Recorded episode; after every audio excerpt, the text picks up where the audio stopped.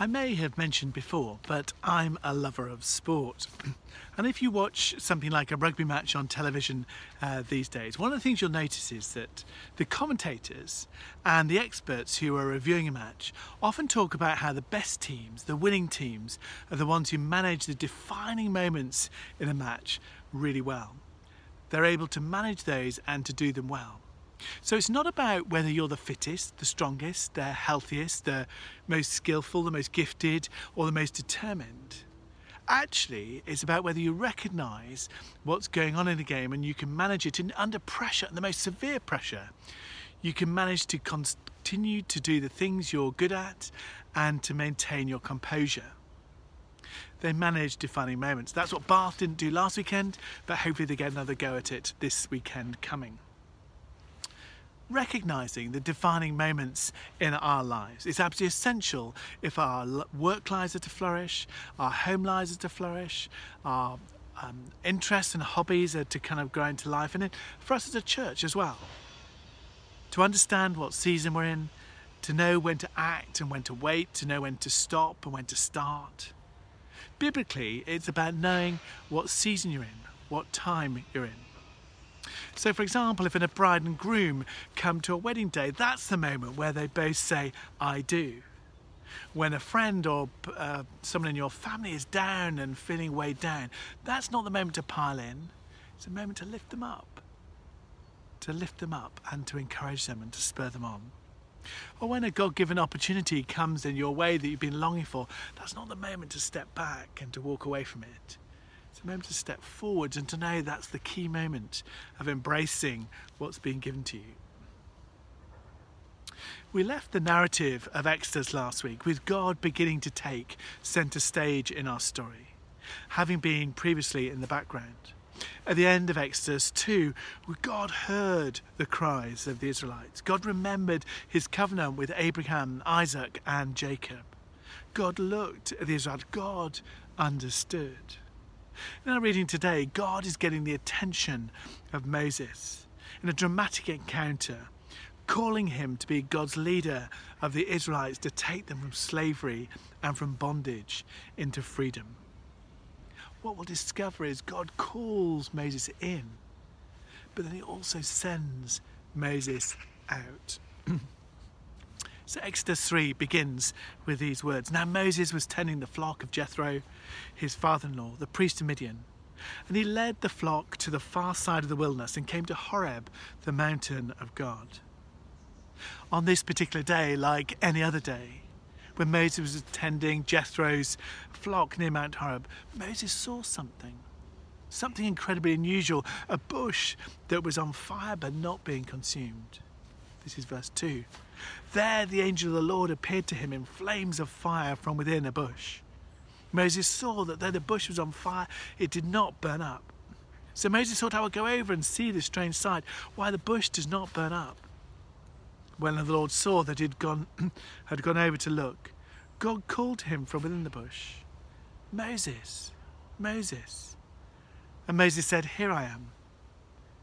Do not come any closer. God said, Take off your sandals, for the place you are standing on is holy ground.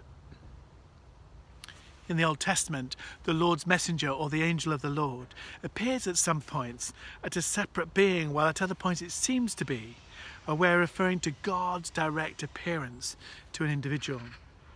God's appearance at Mount Horeb was in the form of flames in a bush. God often appears in Scripture in the midst of flames. In Genesis 15, we have Abraham appearing to Abraham as a fiery flame. In Exodus 13, we'll discover God leads his people as a pillar of fire. At Pentecost, the Holy Spirit fell on those first disciples as flames of fire.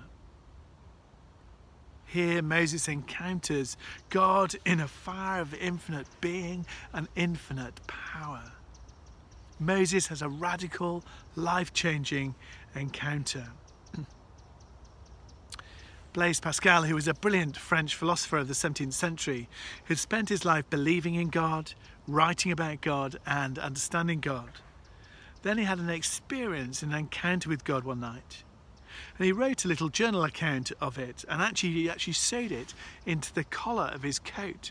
And when he died, it was found in the collar of his coat. And this is what he wrote. He said, In the year of grace 1654, on Monday, the 23rd of November, from about half past 10 in the evening until about half past 12, fire. God of Abraham, God of Isaac, God of Jacob, not the philosophers and the savants. Certitude, certitude, feeling, joy, peace, joy, joy, joy, tears of joy. This is eternal life, that they might know thee, the only true God, and Jesus Christ, whom thou hast sent. Has that happened to you? Has that happened to you? Have you encountered God like that? That's what happened to Moses too. And some of you are going to say, yeah, well, yes, that was Moses. He was called to amazing things for God. But we see that same pattern throughout Scripture of God calling and drawing people in, God disturbing us, getting our attention, intervening, so that we will respond. And as we respond, then God calls out to us Moses, Moses. It's the most beautiful sound in the world to hear God speak your name. Do you know that? Have you heard God speak your name today? Then what does God say? Immediately now take off your sandals. I'm not a tame God. I'm a holy God. Don't mess with me. Then consider what God says next to Abraham from verse 6. Then he said, I'm the God of your father, the God of Abraham, Isaac, and Jacob. At this, Moses hid his face because he's afraid to look at God. The Lord said, I've indeed seen the misery of my people in Egypt. I've heard them crying out because of their slave drivers. I'm concerned about their suffering. So I've come down to rescue them from the hand of the Egyptians and bring them out of that land into a good and spacious land, a land flowing with milk and honey, the home of the Canaanites, the Hittites, the Amorites, the Perizzites, the Hivites, and the Jebusites. So now go. I'm sending you to Pharaoh to bring my people, the Israelites, out of Egypt. Do you know, occasionally we may have that burning bush experience like Moses had, when we hear an audible voice of God and it's profound and dramatic. But in my experience, we also have much smaller moments where we hear a whisper of God. As we're reading scripture, as we're praying, as we're discussing our faith with others, as we're worshipping, singing, or listening to God, or listening to God's word. Notice how, having seen, heard the pain of the Israelites, God responded by showing up in a burning bush to an 80 year old shepherd. Not just any 80 year old shepherd.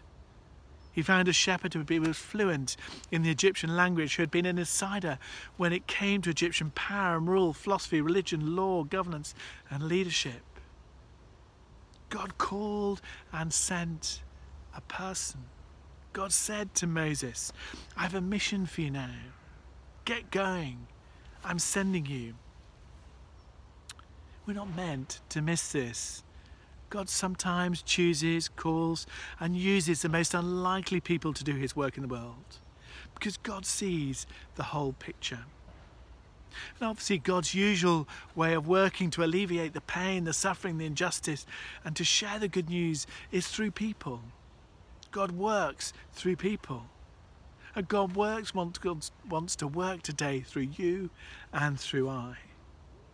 We are God's hands and his feet on this earth. God sees, hears, and knows the suffering of others. God expects his people to step up, to be instrument of his aids to a world that's crying out for help. But Moses in verse 11 said to God, Who am I? Who am I that I should go to Pharaoh and bring the Israelites out of Egypt?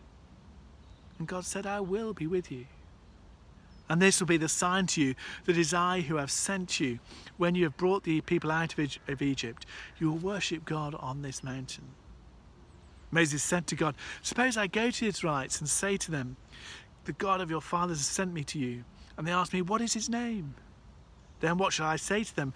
God said to Moses, I am who I am. This is what you are to say to the Israelites I am has sent me to you. Do you notice what happens when God says, Now go? This is wonderful, isn't it? Moses says, oh, oh, please send someone else. Moses doesn't feel up to it. And chapter four, four has this ongoing dialogue between Moses. Moses wrestle with that sense of being inadequate what God has called God calling to, and also the scale of the task ahead of him.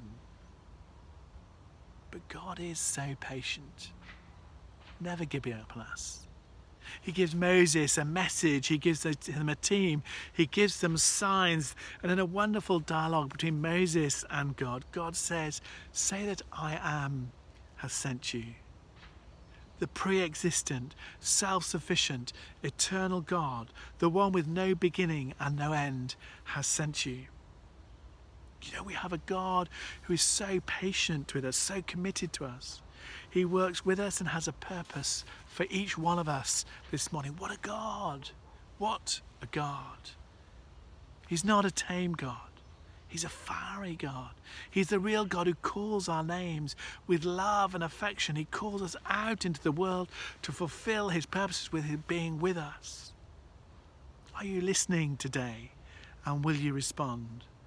Is today one of those defining moments where you need to say yes to God to his call on your life as he's prompting you to follow him today.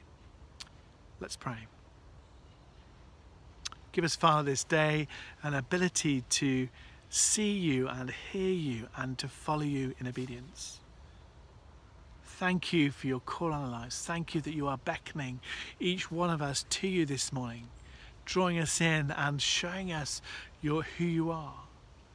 But as we do that, Father, we realize that you're also a magnificent and holy God and you send us out to make a difference, to fulfill your purposes in this world. Father, would you do that amongst us this day? In Jesus' name, Amen.